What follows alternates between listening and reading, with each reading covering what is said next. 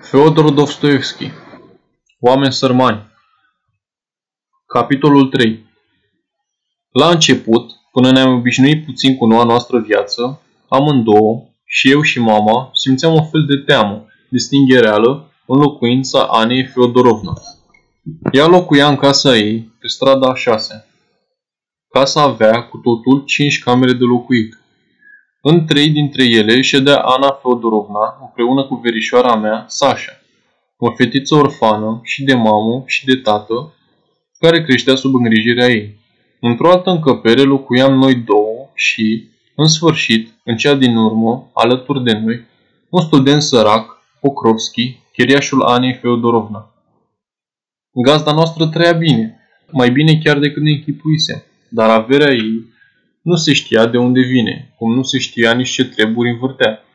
Era veșnic grăbită, veșnic prinsă și pleca de mai multe ori pe zi de acasă, fie pe jos, fie cu trăsura. Dar ce anume făcea, care erau treburile ei, asta nu putem afla de fel. Avea cunoștințe multe și de tot felul. Toată ziua casa era plină de musafiri. Dumnezeu știe ce fel de oameni care aveau mereu treabă cu dânsa și nu stăteau decât foarte puțini. De-abia suna clopoțelul de la intrare că mama mă și lua în odaia noastră. Ana Feodorovna era foarte supărată pe mama din pricina asta și nu mai contenea să spună că prea suntem cu nasul pe sus, că mândria asta noastră e nepotrivită cu starea în care ne aflăm, că măcar de-am avea și de ce să ne ținem atâtea, atât de mândre și nu se mai potolea ceasuri întregi. Pe atunci nu înțelegeam de ce ne dușenește atâta pentru mândria noastră. Tot așa cum nu înțeleg decât acum, sau cel puțin bănuiesc numai, pentru ce nu se hotăra măicuța mea să stăm la Ana Feodorovna. Era o femeie rea, Ana Feodorovna, și ne chinuia fără încetare. Nici până azi nu pot să pricep pentru ce ne-a poftit atâta să stăm la dânsa. La început s-a purtat totuși destul de frumos cu noi. Numai pe urmă, când a văzut că suntem cu totul neajutorate și nu avem unde merge, și-a dat arama pe față. Mult mai târziu, a fost din nou drăguță cu mine. Blândețea ei, care avea ceva grosolan în ea, mergea până la lingușire. Dar la început am răbdat deopotrivă cu mama. Mereu ne scotea ochii cu binele pe care ni-l făcea și toată ziua nu vorbea decât de asta. Când venea câte cineva străin, spunea de noi că suntem rudele ei sărace, o văduvă și o orfană neajutorată, pe care le-a găzduit la dânsa numai din milă și dragoste creștinească. La masă, petrecea din ochi fiecare bucată pe care o luam, iar de nu mâncam, începe altă poveste. Nu era silă, cică, de pâinea ei. Să avem iertare, asta n-a dat Dumnezeu, asta mâncăm. Măcar dați avea voi mai mult, zicea dânsa. Și mereu o locăra pe tata. Spunea că vrea să ajungă mai bine decât alții și a ajuns mai prost.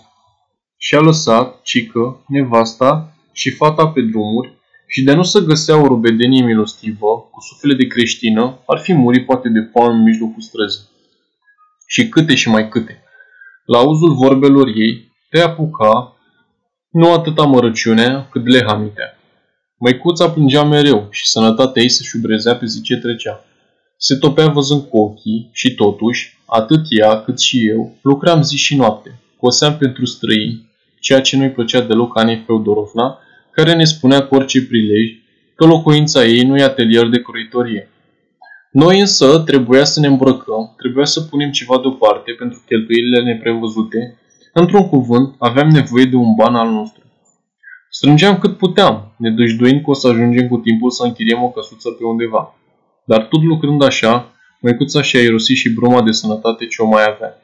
Puterile ei se topeau zi cu zi. Boala erodea ca un vierme viața și o apropia de mormânt. Eu vedeam tot, simțeam tot și trăiam toată această suferință care se desfășura în fața ochilor mei. Zilele treceau unele după altele și fiecare dintre ele semăna cu cea dinainte. Duceam o viață morcomă, departe de lume, de parcă nici n-am fi trăit în oraș. Ana Feodorovna se dumolea încetul cu încetul pe măsură ce își dădea tot mai mult seama de autoputernicia ei. De altfel, nimeni și niciodată n-avusese gând să stea din potrivă. Odaia noastră era despărțită de ale ei printr-o sală, iar alături de noi locuia, după cum am mai spus, Pokrovski. El îi dădea Sașei lecții de franceză și germană, de istorie și geografie.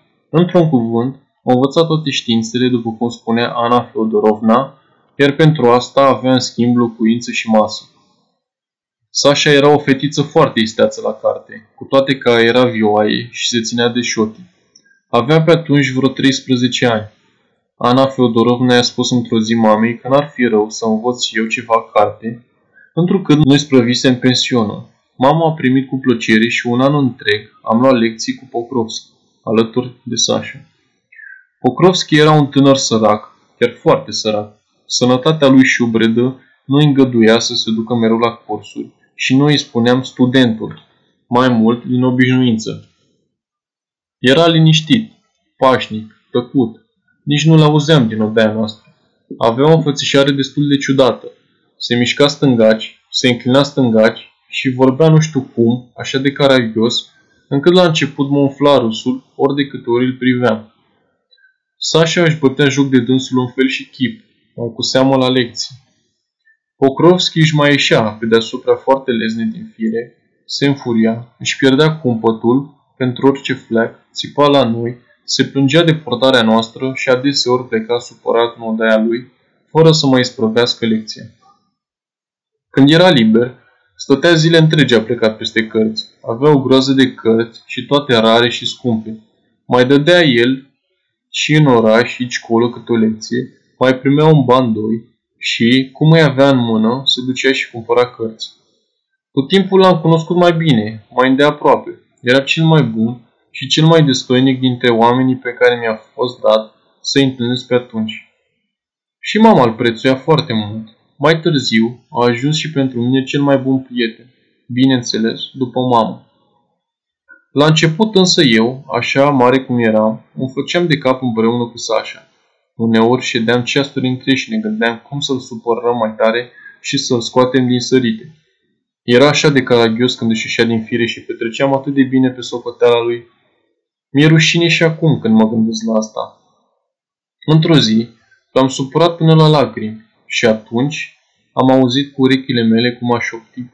Ce copiră! Pe mine, vorbele lui m-au tulburat.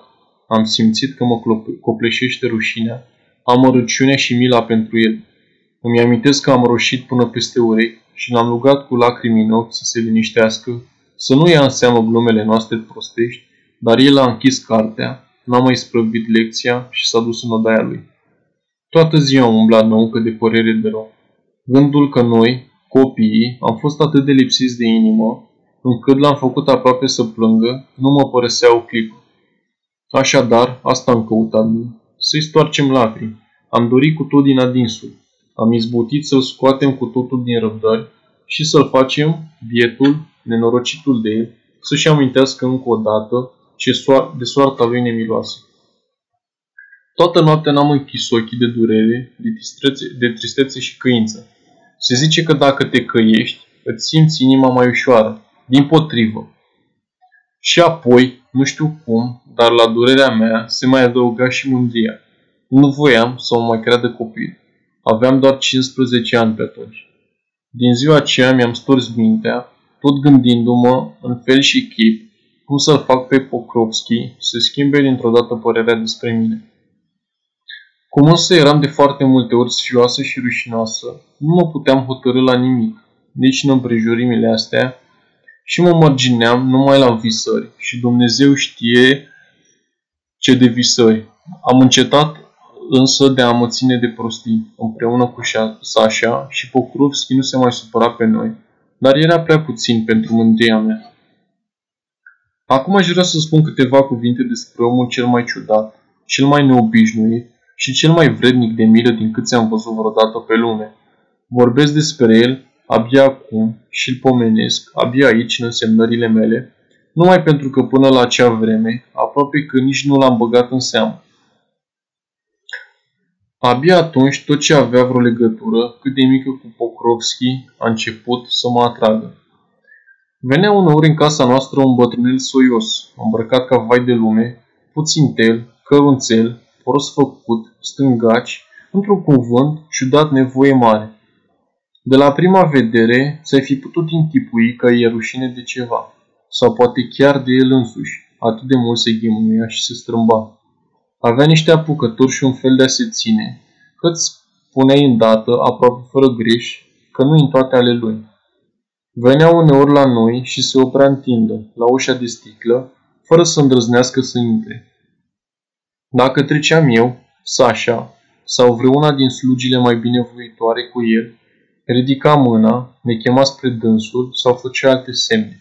Și numai dacă îi arătam din cap, cum ne înțelesesem dinainte, că nu-i, nu-i nimeni străin în casă și că poate să intre când vrea, numai atunci deschidea încetișor ușa, zâmbea fericit, își freca mâinile cu mulțumire și se îndrepta în vârful degetelor spre odaia lui Pokrovski. Era tatăl lui. Mai târziu am aflat cu deamănuntul toată povestea sărmanului bătrân. A avut odată și el o slujbă pe undeva, dar cum nu aveau nicio înclinație pentru nimic, slujba asta era cea mai de pe urmă, cea mai nesemnată. După ce a murit nevasta din tăi, mama studentului Pokrovski, i-a venit chef să se însoare pentru a doua oară și a luat o fată de târgoveț. Această nouă nevastă a răsturnat numai decât toată casa cu susul în jos. Nimeni nu mai avea tihnă din pricina ei. Îi ținea pe toți sub apuc. Studentul Pokrovski era pe atunci copil. N-avea decât 10 ani. Mama lui Vitre gălura din tot sufletul, dar micul Pokrovski a avut noroc. Moșerul Băcov, care îl cunoscuse îndeaproape pe slujbajul Pokrovski și fusese pe vremuri chiar binefăcătorul lui, a luat copilul sub oblăduirea sa și l-a dat la nu știu ce școală. De copil avea grijă pentru că o cunoscuse pe răposata lui mamă, de care ca tânără fată fusese ajutată de Ana Feodorovna, care o și măritase cu slujbașul Pokrovski. Domnul Bâcov, care o cunoștea de aproape pe Ana Feodorovna și era chiar prieten, i-a dăruit numai din mărinimie 5.000 de ruble ca zestre. Ce s-au făcut banii ăștia? Nimeni nu știe. Povestea asta am auzit-o chiar de la Ana Feodorovna, că despre studentul Pokrovski nu prea îi plăcea să istorisească lucruri privitoare la familia lui. Am mai auzit că maica sa era foarte frumoasă și mă mir cum mi s-a măritat atât de prost, cu un om mic și neînsemnat. Ea a murit tânără, la vreo patru ani după căsătorie. După ce a sprăvit școala, tânărul Pokrovski a intrat la liceu și pe urmă la universitate. Domnul Bâcov, care venea adesea la Petersburg, îl ajuta mereu. Dar din pricina sănătății sale șubrede, Pokrovski nu putea să-și vadă de învățătură. Atunci domnul Bâcov l-a dus la Ana Feodorovna. A pus o vorbă bună pentru el și tânărul Pokrovski a fost primit cu casă și masă de Ana Feodorovna, care i-a cerut în schimb să învețe pe Sasha tot ce se cuvine, iar bătrânul Pokrovski a dus la deznădejde de răutatea noii lui neveste, s-a dedat celui mai rău dintre rele și umbla aproape întotdeauna amețit de băutură. Nevasta lui îl bătea, îl ținea numai la bucătărie și l-a adus în cele din urmă în așa hal, încât nu mai păsa nici de bătăi, nici de portarea inomenoasă față de dânsul, din care bătrânul nu se mai jeluia. Nu era atât de bătrân, dar din pricina patimei lui își pierduse aproape mintea. Singurul simțământ înalt de care dădea dovadă era dragostea nețărmuită față de fiul lui. Cel din, cei din jur spuneau că trânul Pokrovski seamănă ca două picături de apă cu răposata maică sa. Oare nu cumva amintirea blândei lui soții de odinioară aprinsese în inima bătrânului, porni pe drumul pieirii, o iubire atât de covârșitoare pentru fiul său? Nici de vorbit nu vorbea despre nimic altceva decât numai despre el și venea să-l vad, să vadă negreșit de două ori pe săptămână. Ar fi venit el și mai des, dar nu îndrăznea, pentru că tânărul Pokrovski nu putea să sufere de vizitele tatălui său.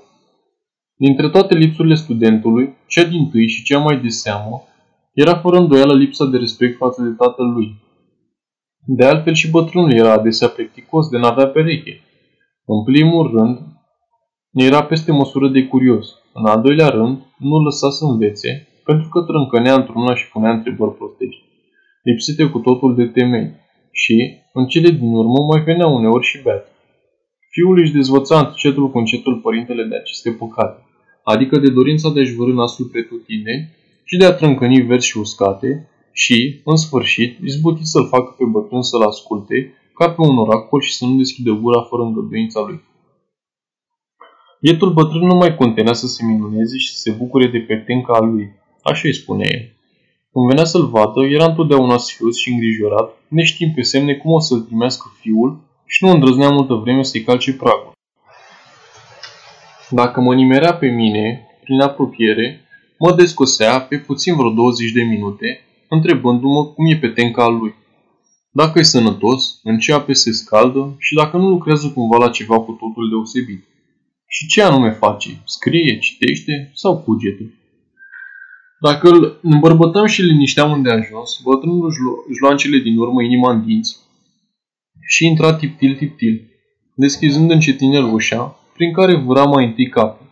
Dacă vedea că băiatul lui nu se supără și îi face un semn, trecea binișor în odaie, își le podă paltonașul și pălăria, veșnic boțită, găurită și cu marginile rupte, le atârna în cuier, cu multă băgare de seamă și fără zgomot, apoi se așeza într-un colț, pe scaun, tot atât de încetișor și îl mânca din ochi pe tenca lui, prezându-i toate mișcările și căutând să ghicească încet oanei. Dacă petenca nu era cât de cât în apele lui și bătrânul o vedea, se ridica numai decât și spunea, Eu, petenca, numai așa, am trecut doar pentru o clipă. Să vezi, am fost departe și dacă am trecut pe aici, am intrat să mă odihnesc. Apoi își luă tăcuși cu spaltonașul și pălăria ponosită, deschidea ușa fără zgomot și pleca cu un zâmbet silit ca să înnăbușe durerea strânsă în suflet și să nu-i arate fiului. Dar când se întâmpla ca fiul să-și primească bine tatăl, acesta nu mai știa ce să facă de bucurie. Mulțumirea se citea pe față, în purtări, în mișcări. De câte ori vorbea băiatului, bătrânul se sălta puțin pe scaun și îi răspundea încet, slugarnic, aproape cu evlavie, căutând să întrebuințeze vorbele cele mai alese, adică cele mai caragioase. Dar, hotărât lucru, vorbirea frumoasă nu prea era de el. Se încurca și se fustăcea în așa hal, că nu știa ce să mai facă cu mâinile și ce să se facă singur, și multă vreme după ce îi sprovea, mai bolorosea pentru el răspunsul cuvenit, căutând parcă să-și îndrepte greșeala. Dacă izbutea să răspundă cum trebuie, bătrânul se umfla în pene, își îndrepta pe rând jilteca, cravata și haina și lua înfățișarea unui om care își cunoaște prețul. Uneori prindea atâta curaj, îndrăzneala lui mergea atât de departe, că se ridica încete pe scaun, se apropia de raftul cu cărți, își alegea o carte și citea pe loc câte ceva, așa, la nimereală. Toate astea le făcea cu un sânge rece și o nepăsare prefăcută, de parcă ar fi avut libertatea să umble întotdeauna în voi prin cărțile fiului său, de parcă ar fi fost obișnuit, pe când lumea, cu vorba mângâietoare a acestuia. Eu însă am văzut odată cu ochii mei cum s-a speriat bietul de el când Pokrovski l-a rugat să nu mai pună mâna pe cărți. Bătrânul s-a fustăcit, s-a grăbit, a pus cartea pe întandoasele, apoi a dat să-și îndrepte greșeala. A întors-o, dar a băgat-o cu cotorul înăuntru. Și toate astea le făcea zâmbind, înroșindu-se și căutând să șteargă, cum se pricepe mai bine, urmele fără de legi. Pokrovski îl dezvăța puțin câte puțin, cu sfatul, de proastele lui obiceiuri și dacă îl vedea tras de vreo două, trei la rând, după aceea, când venea iarăși la el, îi dădea, la despărțire, câte 25 de copeici, o jumătate de rublă sau chiar mai mult. Alte ori îi cumpăra o pereche de cizme, o cravată sau o jiltecă nouă, iar bătrânul se fudulea cu darul primit ca un cucoș. Uneori se abătea și pe la noi, ne aducea, Sașei și mie, cu coșei de turtă dulce, mere și vorbea cu noi numai și numai de tenca lui. Ne ruga să învățăm cu toată sârguința, să ascultăm de petenca și spunea de el că e un fiu bun, că e o pildă de copil și pe deasupra mai e și tare învățat. Spună astea, ne făcea atât de hazliu, cu ochiul stând și se scălâmbăia atât de caragios, că nu ne mai puteam ține de râs și hoteam cât ne ținea gura. Măicuța mea îl iubea foarte mult. Pe Ana Feodorovna însă bătrânul o ura din tot sufletul, cu toate că față de ea era blând și tăcut ca un mielușel. Curând după aceea am încetat să iau lecții cu Pocrosti. El mă socotea tot copil, o fetiță zburdalnică, pentru că eu stăteam cu tot din adinsul să șterg amintirea portării mele din trecut. Dar el nu mă lua în seamă și asta mă scotea tot mai mult din sărite. Aproape niciodată nu vorbeam cu Pokrovski în afară în afara lecțiilor noastre și nici n-aș fi putut să-i vorbesc. Roșeam numai decât, mă pierdeam și pe urmă plângeam de ciudă, ascunsă undeva în un unghier.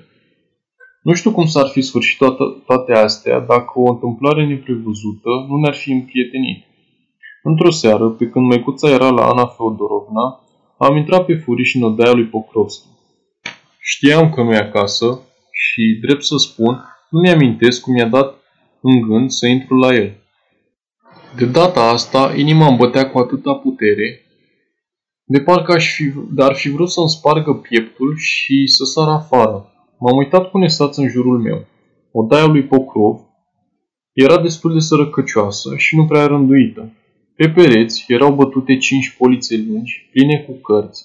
Pe masă și pe scaune o sumedenie de hârtii. Cărți și hârtii. Un gând năstrujnic, amestecat cu un fel de ciudă, a pus atunci stăpânire pe mine. Îmi zicea că prietenia mea, inima mea iubitoare, însemnau prea puțin pentru Pokrovski. Pasămite de el era învățat, iar eu o proastă, care nu știa nimic, nu citise nimic, nici o carte măcar. Atunci m-am uitat cu jin la polițele lungi ce se frângeau sub greutatea cărților. Ciuda, deznădejdea și un fel de furie au pus stăpânire pe inima mea. Am simțit dorința să citesc cărțile lui, toate până la una, și m-am hotărât să o fac cât mai repede. Nu știu, poate că mi închipuiam că dacă o să învăț și eu tot ce a învățat el, o să fiu mai vrednică de prietenia lui. M-am repezit la primul raft, am înșfăcat la nimereală pe negândite, cea din tâi carte ce mi-a căzut în mână. Un volum vechi și prăfuit, și făcând fețe-fețe de tulburată și speriată ce era, am dus cartea furată la mine, hotărâtă să o citesc noaptea, la lumina opaițului când o dormi mama. Dar care nu-mi fu dezamăgirea când, întorcându-mă în odaia noastră și deschizând cartea, am văzut că e o carte latinească, străveche, pe jumătate putrezită și mâncată de vieri. Atunci m-am întors îndată la Pokrovski, dar de-abia am dat să pun cartea pe raft, că am auzit pe sală zgomotul unor pași și se apropiau. M-am grăbit, m-am iuțit, dar nesuferita aceea de carte fusese atât de înghesuită printre celelalte, încă după ce am scos-o, vecinele ei s-au lățit de la sine și ședeau acum atât de strâns lipite unele de altele, că fosta lor tovarăș nu-și mai găsea cu niciun chip loc printre ele.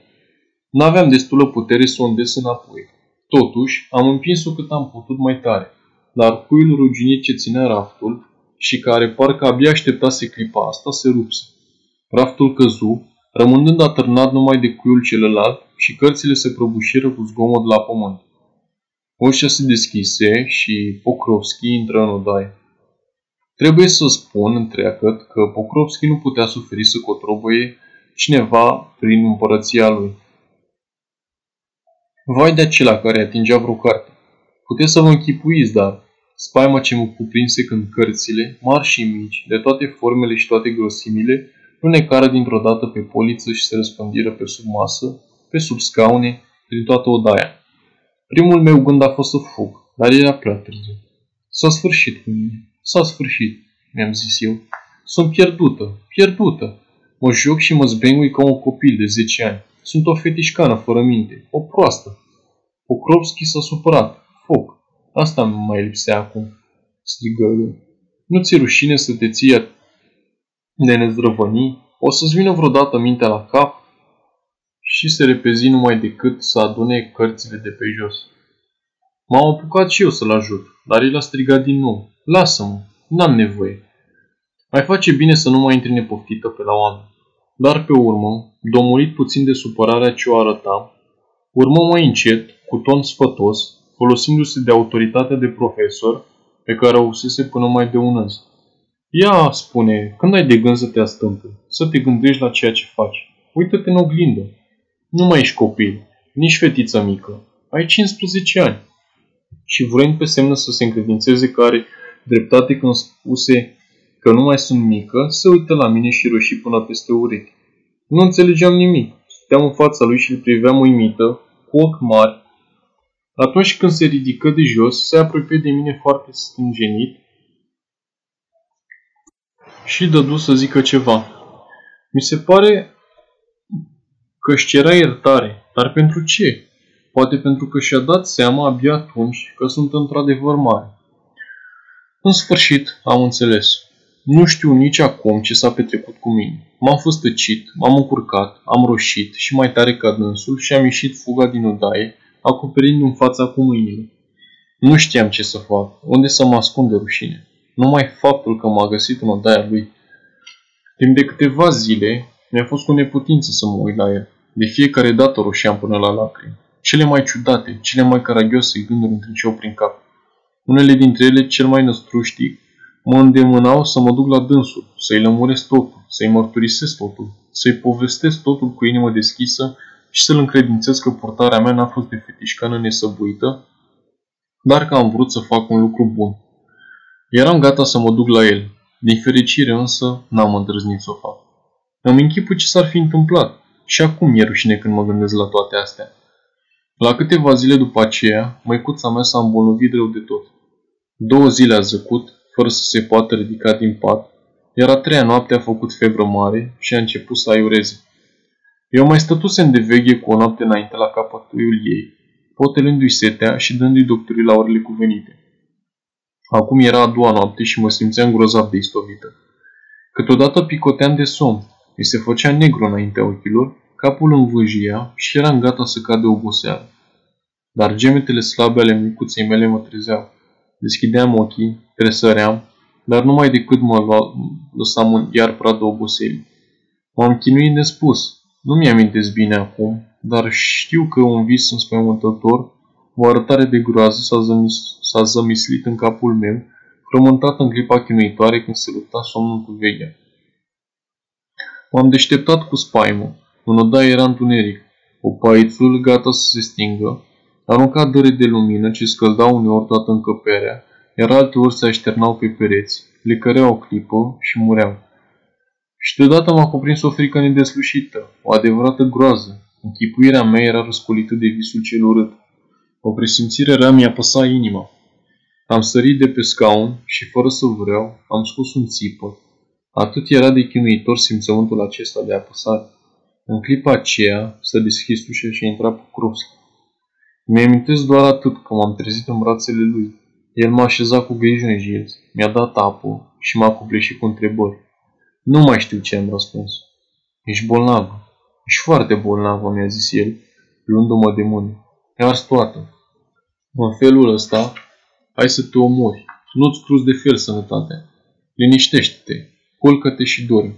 O să te scol eu peste două ceasuri, dar acum trebuie să te odihnești puțin. Haide, culcă-te. Culcă-te odată. Tot zicea el fără să mă lase să spun măcar o vorbă de împotrivire. Oboseala am secase și bruma de putere ce mai aveam.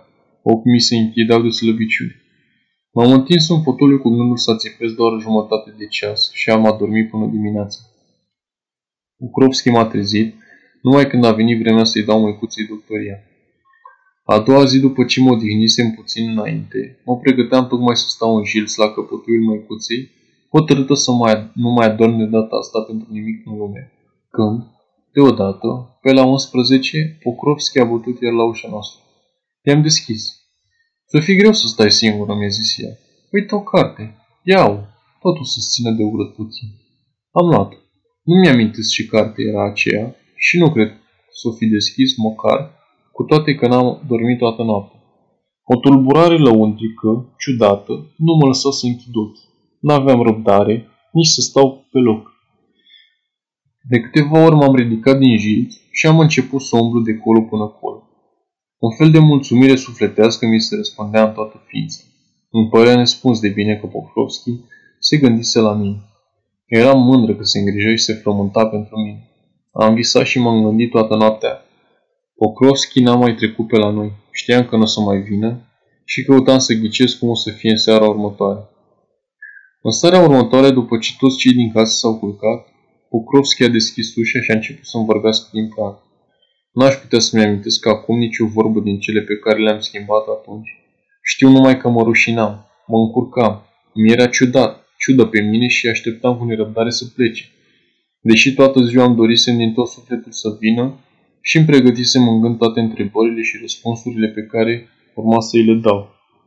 Din seara aceea s-a legat prietenia noastră. Tot timpul cât a fost bolnavă măicuța mea, am petrecut împreună câteva ceasuri în fiecare noapte. Încetul cu încetul mi-am înfrânt fiala. deși, după fiecare convorbire cu Pokrovski, tot nu mai era ciudă de mine. De altfel, vorbeam cu o tainică bucurie și mândrie că, pentru mine, Pokrovski își uita nesuferitele lui de cărți. Într-o zi veni vorba, mai mult în glumă, despre căderea lor de pe raft. A fost o clipă ciudată. Eu eram, nu știu cum, prea sinceră și mi-am deschis prea de tot inima. Apoi m-am lăsat dusă de înflăcărare și de o exaltare neobișnuită și am mărturisit totul. I-am spus că vreau să învăț, să știu ceva, că mi-a fost ciudă când vedeam că mă ia drept un copil. Repet că mă aflam într-o stare sfântească neobișnuită. Îmi simțeam inima înduioșată și ochii plini de lacrimi. Nu i-am tăinuit nimic. I-am spus tot, tot, tot, despre prietenia mea pentru el, despre dorința de a-l iubi, de a simți la oaltă cu el, de a-l mângâia și de a-l liniști. El m-a privit ciudat, încurcat, uimit și nu mi-a răspuns niciun cuvânt. Asta m-a durut, m-a întristat. Mi s-a părut atunci că nu mă înțelege și poate chiar își bate joc de mine. Am izbucnit în plâns, ca un copil, într-un plâns cu sughițuri din care nu mă puteam opri. Am avut un fel de criză. Atunci Pokrovski mi-a bucat mâinile între ale lui, mi le-a acoperit cu, mi le-a acoperit cu săruturi, le-a strâns la pieptul său, m-a liniștit, m-a împăcat. Era din calea afară de mișcat. Nu știu ce îmi spunea, dar știu că plângeam și râdeam. Și iar plângeam. Mă îmbujoram și nu puteam să rostesc o vorbă de bucurie. De altfel, cu toată tulburarea mea, îmi dădeam seama că Pokrovski e cam încurcat și stânjenit. Cred că nu-și putea veni în fire de atâta căldură și înflăcărare, de o asemenea izbucnire de prietenie fierbinte, arzătoare, sau poate că la început era numai nedumerit. Mai târziu însă șovăiala i s-a risipit și mi-a primit prietenia. Vorbele calde și grija ce o purtam, cu aceeași simplitate și sinceritate cu care îi le dădeam eu, răspunzându-mi cu grija, prietenia și doișia unui adevărat prieten, unui frate bun. Îmi simțeam inima plină de bucurie, de căldură. Nu ascundeam nimic, nu-i tăinuiam nimic. El vedea asta și, pe zi ce trece, ținea tot mai mult la mine. Despre câte n-am vorbit cu el în orele chinuitoare și, în același timp, negrăit de dulci, ale întâlnirilor noastre din timpul nopții, la lumina tremurătoare a candelei, la capătul bietei mele măicuțe bolnave. Despre tot ce ne-a trecut prin minte, ce ne-a stat pe inimă, a se cere să fie spus. Și era aproape, eram aproape fericiți. A fost o vreme de tristețe și bucurie la oaltă și până și amintirea ei mi-aduce și tristețe și bucurie. Amintirile, fie ele dulci, fie ele dureroase, sunt întotdeauna chinuitoare. Cel puțin așa simt eu, dar și chinul acesta e plăcut. Și când inima e grea, îndurerată, istovită de tristețe, amintirile o înviorează și o împrospătează, cum împrospătează picurile de rouă și poarea umedă o sărmană floare nenorocită, arsă, de dogoarea unei zile fierbinți. Măicuța mea era mai bine, dar eu tot îmi mai petreceam nopțile la capătul ei. Pokrovski îmi dădea adeseori cărți. La început le citeam ca să nu ador. Pe urmă, le-am citit cu luarea minte și mai târziu cu nesaț. În fața mea se deschis ca prin farme cu o lume nouă, necunoscută până atunci. Gânduri și simțuri noi m-au năpădit într-o dată, cu un șuvoi puternic, și cu cât simțirile noi stârneau în mine mai multă tulburare, cu cât mă răscoleau mai mult și cu cât mai greu îmi venea să le primesc, cu atât mai dragi mi erau, cu atât mai dulce era zbuciumul sufletului meu. Toate s-au grămădit dintr-o dată în inima mea, fără să-i lase o clipă de răgaz. Un haos ciudat pusese stăpânire pe toată ființa mea, dar acest noian de simțuri ale sufletului n-a putut, n-a fost în stare să mă doboare cu totul. Eram prea visătoare și asta a fost scăparea mea. Când s-a sfârșit boala măicuței, s-au sfârșit și întâlnirile noastre, de fiecare seară și convorbirile noastre îndelungate. Zbutoam doar din când în când să schimbăm câte o vorbă două, de cele mai multe ori vorbe goale, care nu spuneau nimic, dar mie îmi plăcea să le găsesc consemnătatea anumită, un tâlc ascuns. Viața mea era plină, iar eu, fericită, liniștită, și liniștea mea era molcom, potolită. Așa au trecut câteva săptămâni. Într-o zi a venit pe la noi bătrânul Pokrovski. El a stat îndelung de vorbă cu noi, de una și de alta, și a fost neobișnuit de vesel, bine dispus și guraliv.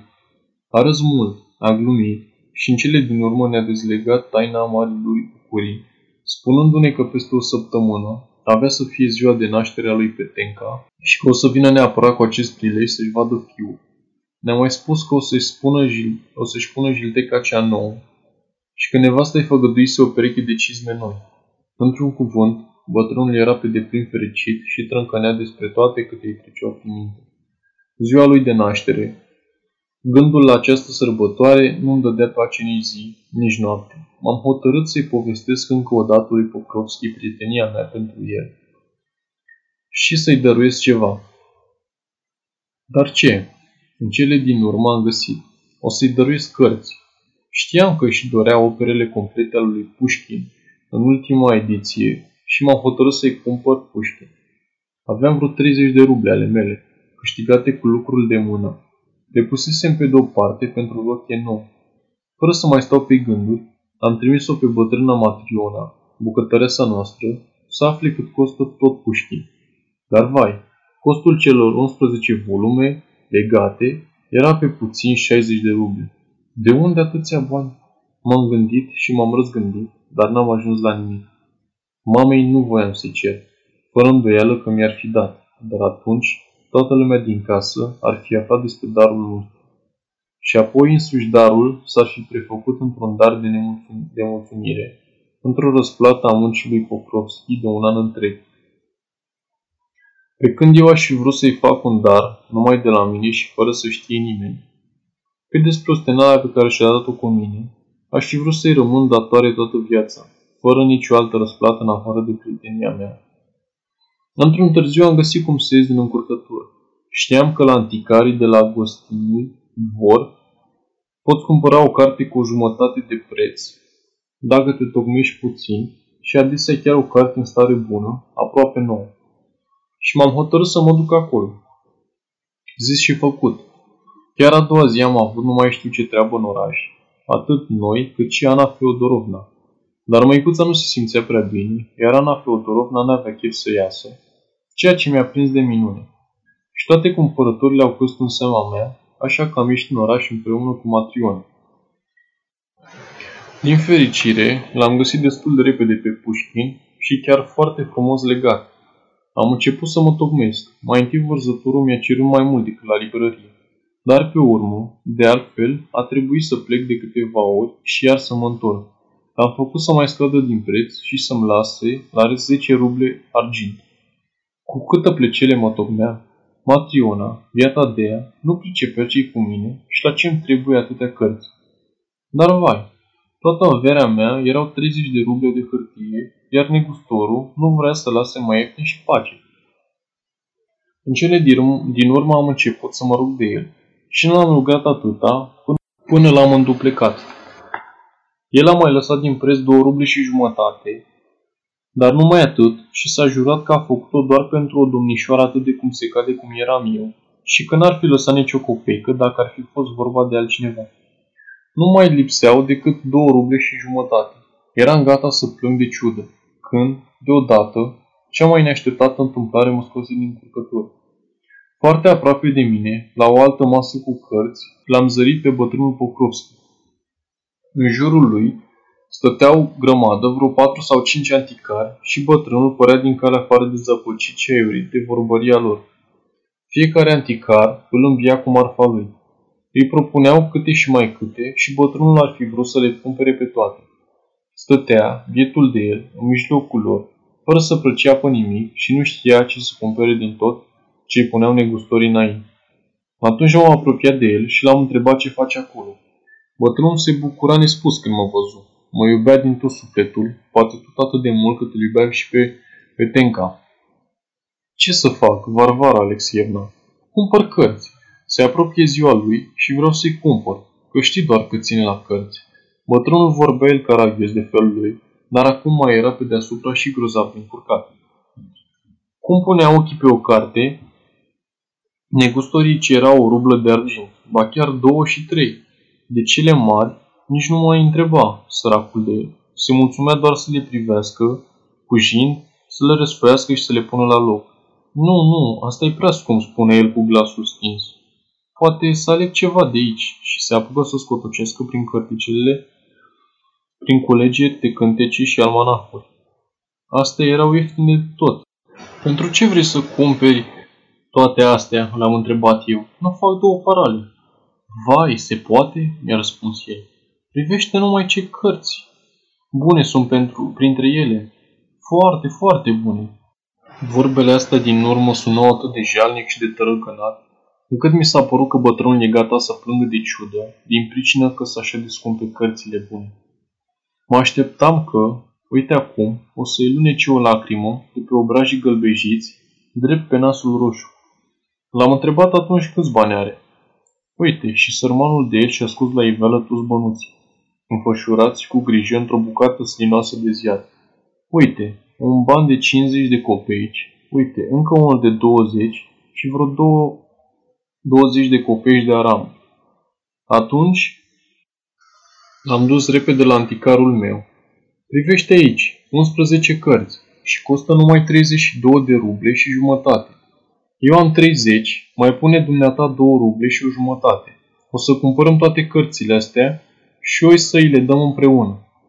Bătrânul mai mai să-și piardă mințile de bucurie. Îl sturnă pe teșghea toți banii pe care îi avea și negustorul îl încărcă cu toată biblioteca noastră. Vietul bătrânel își umplu cu cărți buzunarele, mâinile, subsorile și le duse pe toate acasă la el, făgăduindu-mi să mi le aducă pe ascuns a doua zi. A doua zi bătrânul a venit la fiul său. A stat acolo cam un ceas, ca de obicei.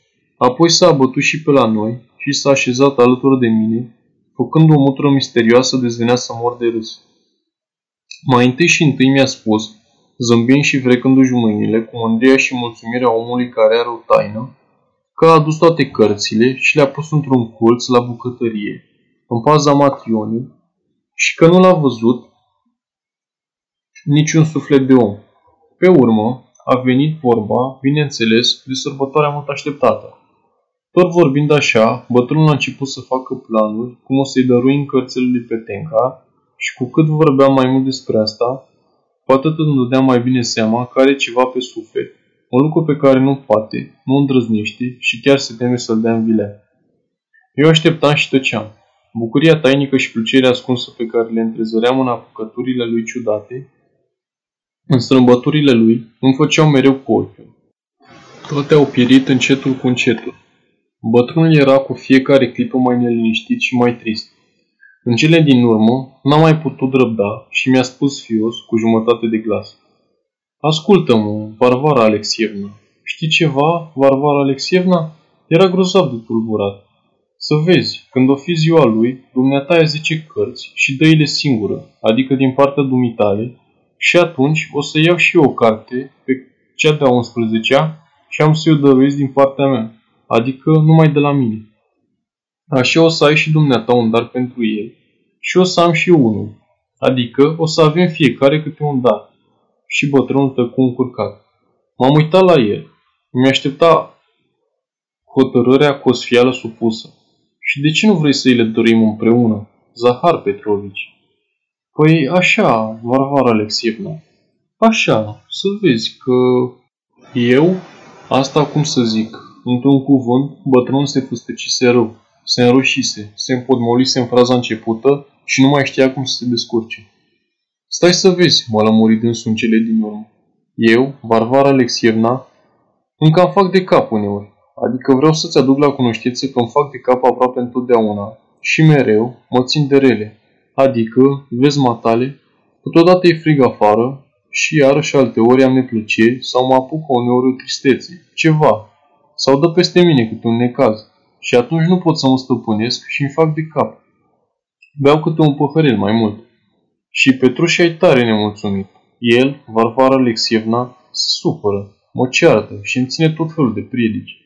De aceea aș vrea să-i dovedesc acum, prin darul meu, că m-am îndreptat și încep să mă port bine, că am strâns bănuți ca să cumpăr o carte, i-am strâns îndelung, pentru că, vezi, eu nu prea am bani doar ce îmi pică uneori de la dânsul și el o știe. Și uite, așa o să vadă pe ce cheltuiesc eu banii și o să afle că toate astea le fac numai pentru el.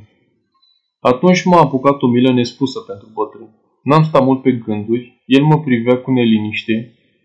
Ascultă, Zahar Petrovici, am spus eu, dăruiește-i-le pe toate. Cum adică pe toate? Pe cărți vorbești? Da, toate cărțile. Numai de la mine? De la dumneata? De la mine, sigur? Adică numai și numai în numele meu? Se înțelege, în numele dumitale. Cred că vorbeam destul de limpede, dar a trecut mult până să priceapă bătrânul ce vrea. Ei, da, spunea el pus pe gânduri. Da, asta ar fi bine, chiar bine de tot, dar cu dumneata cum rămâne? Varvara Alexievna. Uite așa, nu o să-i dăruiesc nimic. Cum? a strigat atunci bătrânul aproape speriat. N-ai să-i dăruiești nimic lui Petenca? Nu vrei să-i dăruiești nimic? Bătrânul părea înspăimântat. În clipa aceea, cred că era gata să se lepede până și de gândul lui, numai ca să-i dăruiesc și eu ceva fiului său. Era bun ca pâinea caldă, moșul. Eu l-am încredințat că mi-ar face plăcere să-i dau ceva lui Petenca, dar că nu vreau să știrbesc cu nimic bucuria lui. Dacă fiul dumitale o să fie mulțumit, am adăugat eu, și dumneata de asemenea, o să fiu mulțumită și eu, pentru că în adâncul inimii mele o să simt atâta bucurie ca și cum mi-aș fi dăruit și eu ceva. Și bătrânul s-a liniștit de tot. După asta a mai rămas la noi încă două ceasuri, dar în tot acest răstimp nu și-a mai găsit a stâmpă. Se ridica mereu de pe locul lui, umbla de colo până colo, făcea zgomot, se hărjuna cu Sasha, mă săruta pe furiș, mă ciupea de braț și făcea întrascuns mutre Anei Feodorovna, până când, în cele din urmă, acesta l-a dat pe ușa afară. Într-un cuvânt, de bucuros ce era, își dăduse atât de tare drumul cum nu i se mai întâmplase până atunci. În ziua cu pricina a venit exact la ora 11, de-a dreptul de la liturghie, îmbrăcat cu un frac țesut cu grijă, cu cizme și jiltecă noi nouțe. În fiece mână avea câte un pachet de cărți. Noi, cei casei, eram strânși cu toții în salonul Anei Feodorovna, la cafea cu lapte. Era duminică. Bătrânul începa, început prin a spune. Pe cât îmi aduc aminte că Pușkin a fost un poet foarte bun. Apoi, întorcându-se și pierzând șirul, trecut deodată la cu totul altceva, și anume că trebuie să te porți bine. Și dacă nu te porți bine, înseamnă că îți faci de cap, că pornirile rele nimicesc cu nou. Mă duc la pierzanie. Apoi dădu chiar câteva pilde de oameni care s-au dus de răpă din pricină că nu s-au putut stăpâni la vreme și încheie spunând că el unul, de la un timp încoace, se poartă cum nu se poate mai bine, ca și înainte, simțea el că sfaturile fiului său sunt drepte, că a început cu adevărat să stăpânească de la rele. Iar ca dovadă îi dăruiește aceste cărți cumpărate pe banii adunați multă vreme. Nu puteam stăpâni lacrimile și râsul totodată, ascultându-l pe bietul bătrân ca să vezi cum a știut să mintă când a trebuit. Apoi cărțile au fost duse în odaia lui Pokrovski și așezate pe rar. Pokrovski a ghicit numai decât adevărul. Bătrânul a fost poftit la masă. În ziua aceea eram cu toții tare veseli. După masă am jucat cărți și jocul cu gajul. Sasha era tare vioare, dar nici un mă lăsa mai prejos. Pokrovski se purta drăguț cu mine și căuta mereu prilejul să-mi vorbească între patru ori. Dar eu nu mai nu mă lăsam. A fost cea mai frumoasă zi a mea din patru ani de viață. De aici înainte o să depă numai amintirile triste, apăsătoare. Începe povestea zilelor mele negre. Poate de aceea pana mea se mișcă mai încet, dar parcă n-ar vrea să scrie mai departe. De aceea, poate, am preferat în minte, cu atâta încântare și dragoste, cele mai mici amănunte ale zilelor fericite din viața mea viață și cât de puțini au fost, în locul lor au venit durerea și amărăciunea, fără seamă, care Dumnezeu știe când o să se sfârșească. Nenorocirile mele au început când s-a îmbolnăvit și a murit Pokrovski. A căzut la pat două luni după întâmplările povestite de mine. În cele două luni a alergat într-una ca să-și găsească un mijloc de trai, pentru că până atunci nu avusese încă o slujbă. Ca orice bolnav de piept, Pokrovski nutrea până în cea din urmă clipă nădejdea că o să mai trăiască mulți ani. Ar fi fost pentru el un loc ca profesor la nu mai știu ce școală, dar el nu putea suferi această îndeletnicire, iar ca să fie slujbaș în vreo instituție de stat, iarăși nu era în stare din pricina sănătății sale șubrii. Și apoi ar fi trebuit să aștepte prea mult până la cea din tâilea.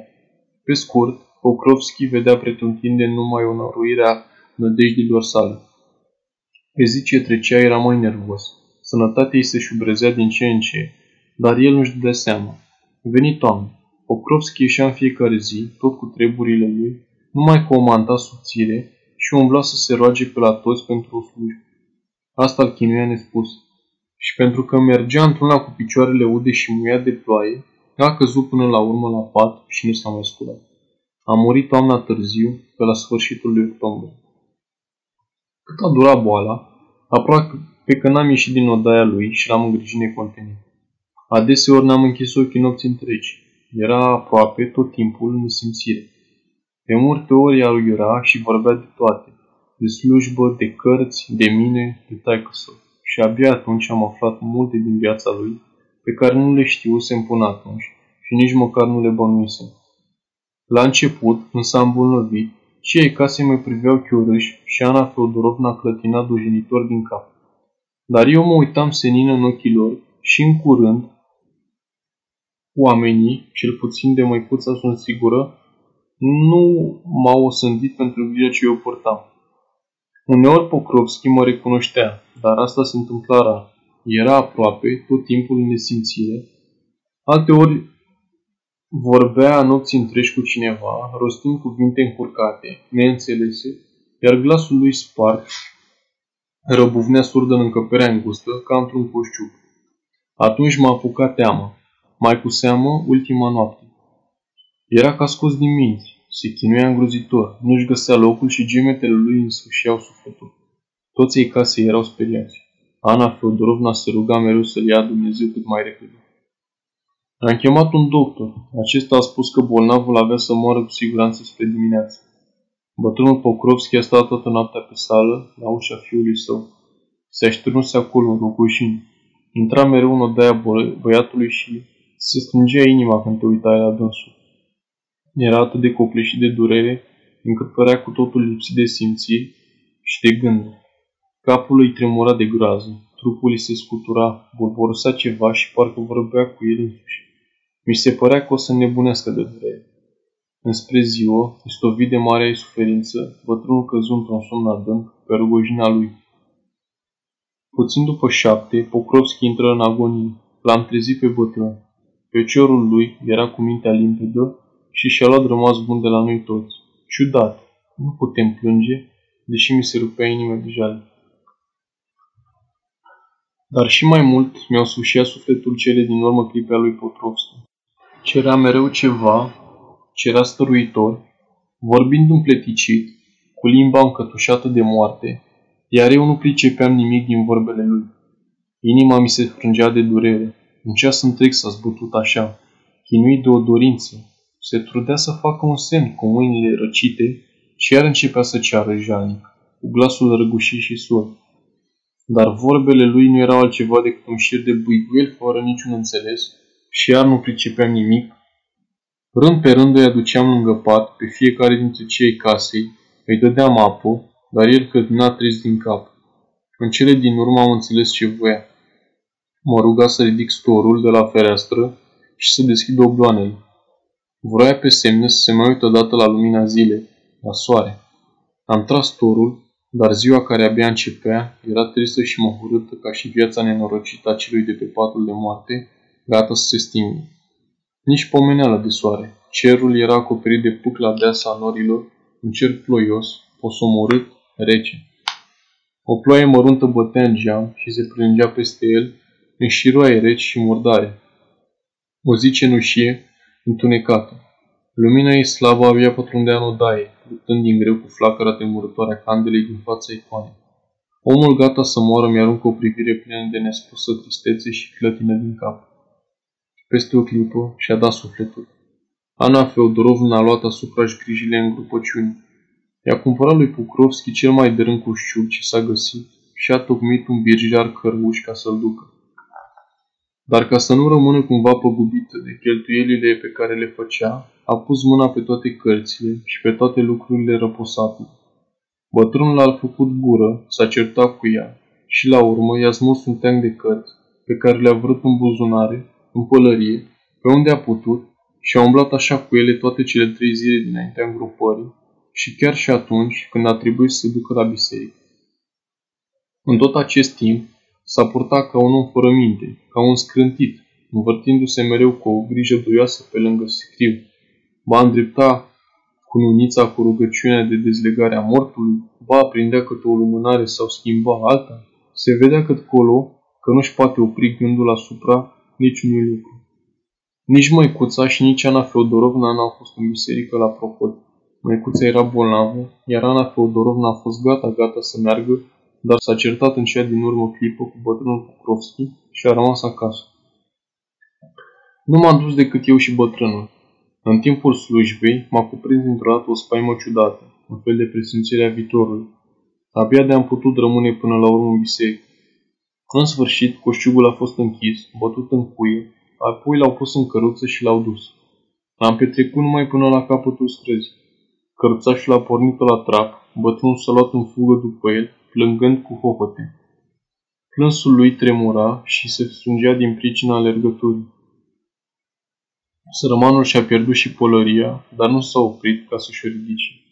Ploaia îi uda capul, se stârnise vântul, măzărichea rece îi biciuia și îi înțepa brațul. Dar bătrânul părea că nu simte nimic și alerga când de o parte, când de alta căruții, plângând într-una. Poalele hainei lui vechi furfuiau în bătaia vântului ca niște aripi. Din toate buzunarele ieșeau colțuri de cărți. În mâine avea iarăși o carte mare pe care o ținea strâns de tot. Trecătorii se descopereau și își făceau cruce. Unii se opreau în loc și priveau cu imire la sărmanul bătrân. Cărțile îi cădeau mereu din buzunare, drept în glod. Oamenii îl opreau și arătau cartea pierdută. El o ridica și pornea iarăși în fugă pe urma scriului. La colțul străzii i s-a alăturat o bătrână, care vrea și dânsa să petreacă mortul. Apoi căruța a cotit și n-am mai văzut nimic. M-am întors acasă și cu sufletul plin de negrijită jale, m-am aruncat la pieptul măicuței mele. Am strâns-o tare de tot în brațe, am sărutat-o și am plâns cu făcăte, ghemuită cu frică la stânul ei. Căutam parcă să opresc în strânsoarea brațelor mele pe singurul prieten care mai rămăsese și să nu las să mi le răpească moartea.